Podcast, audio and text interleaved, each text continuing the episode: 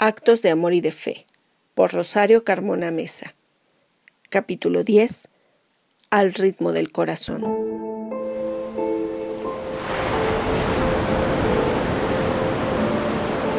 Desde la primera vez que fuimos juntos al mar, te contagié mi amor por el vaivén de las olas, por la sensación de la brisa en la piel y los baños de sol en el cuerpo.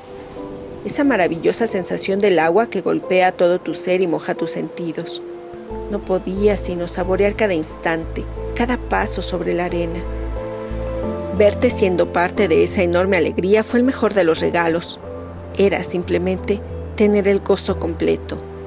Y nunca te lo dije, pero compartir contigo mis momentos más felices fue, en sí mismo, el motivo más grande de mi propia felicidad. Sé que hay muchas cosas que aprenderás con los años. Sé que la vida te tiene reservadas muchas lecciones, sorpresas y bendiciones. Y yo, lo admito, me he lamentado muchas veces por no seguir ahí físicamente para compartirlas, para ser testigo y para, sobre todo, enfrentarlas e incluso servir de escudo cuando haga falta.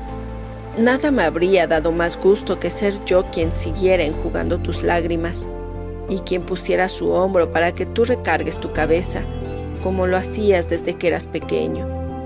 Y te pido perdón, porque sé que mi ausencia te ha causado un dolor inimaginable, pero te pido que cada día encuentres el consuelo en la esperanza. El día llegará en que mis manos te encuentren y dejes de extrañarme para poder sentirme. Recuerda lo que ya te he dicho, somos y seremos siempre uno, porque yo nací a la vida contigo, y no se trata de una falacia o de un simple dicho. Con nosotros aplica en serio. Tú me diste una razón, un motivo. Tú hiciste que cada día fuera distinto, que una simple sonrisa iluminara un cuarto oscuro.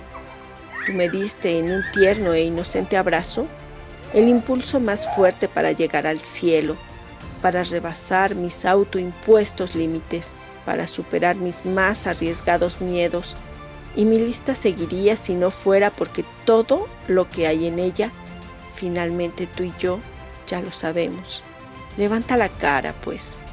Te digo con la certeza de que vas a derrotar a la tristeza y te volverá a mover la alegría.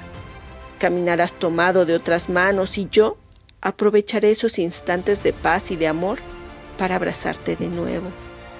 Y aunque no me veas, no me iré del todo, porque mi promesa fue cuidar de ti con ese amor que no conoce del tiempo. Seguiré tus pasos y arroparé tu cuerpo en las noches y velaré tus sueños. Seré la luz de la luna, el brillo de las estrellas que se cuelan por la ventana y el calor abrasador del sol o la nube blanca en lo alto o la neblina que oculta la distancia. Seré lo que haga falta para que sientas que mi partida, en realidad, nunca será lo suficientemente fuerte como para separar nuestras almas.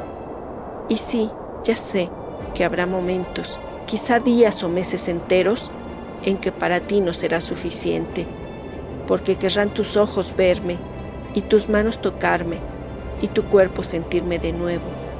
Y no bastará el aroma de mi perfume rondando tus recuerdos, ni el destello de una sonrisa que se asome en la añoranza. No bastará saberme viva en tu corazón porque, lo sé, habrá instantes o eternidades en que tú solo querrás que el tiempo regrese. No te culpo, ni lo hagas tú. Es lógico que eso pase. Es normal que en medio de la nostalgia solo quieras volver el tiempo atrás para decirme lo que no alcanzaste, o tu orgullo, o incluso tu timidez impidieron que me dijera, para darme los abrazos que quedaron pendientes, los besos postergados y los te quiero atrapados en los silencios de una vida juntos. Te digo un secreto, como lo hacíamos siempre.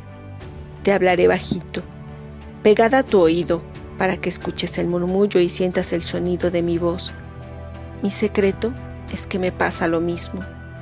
Hay veces en que me digo que ojalá te hubiera abrazado más, que hubiera detenido el paso y controlado el ritmo de una vida acelerada para empatar mi respiración con la tuya y hablarte más de lo que mi corazón sentía, de lo que mi mente añoraba, de mis días felices, de mis grandes sueños, de la reconstrucción y de la esperanza. Ojalá hubiera dedicado más días a llenarte de juegos, de risas, de besos, de apapachos, porque entonces tendrías más recuerdos como refugio y más alimento en tu alma para estos ratos donde el hubiera nos arrastra como cascada al remolino del ya no puedo hacer nada. No seré yo quien te pida que no lo hagas, que no te dejes llevar por las lágrimas de la tristeza o el dolor de la impotencia, porque en el fondo ambos estamos aprendiendo, reaprendiendo a caminar la nueva senda, a respirarnos juntos, a que un corazón lata por dos y sienta por uno, a multiplicar por dos todas las ecuaciones y a descubrirnos en la promesa para dejar de arrepentirnos en el ya inútil hubiera. No te pido tampoco que calles las voces que me reclaman, porque la ausencia no se agradece ni se hace verdadera en el instante de la despedida. La ausencia se alimenta de cada momento siguiente, de días sin espera y de una espera que no se entiende. Así que estaré también en los reclamos.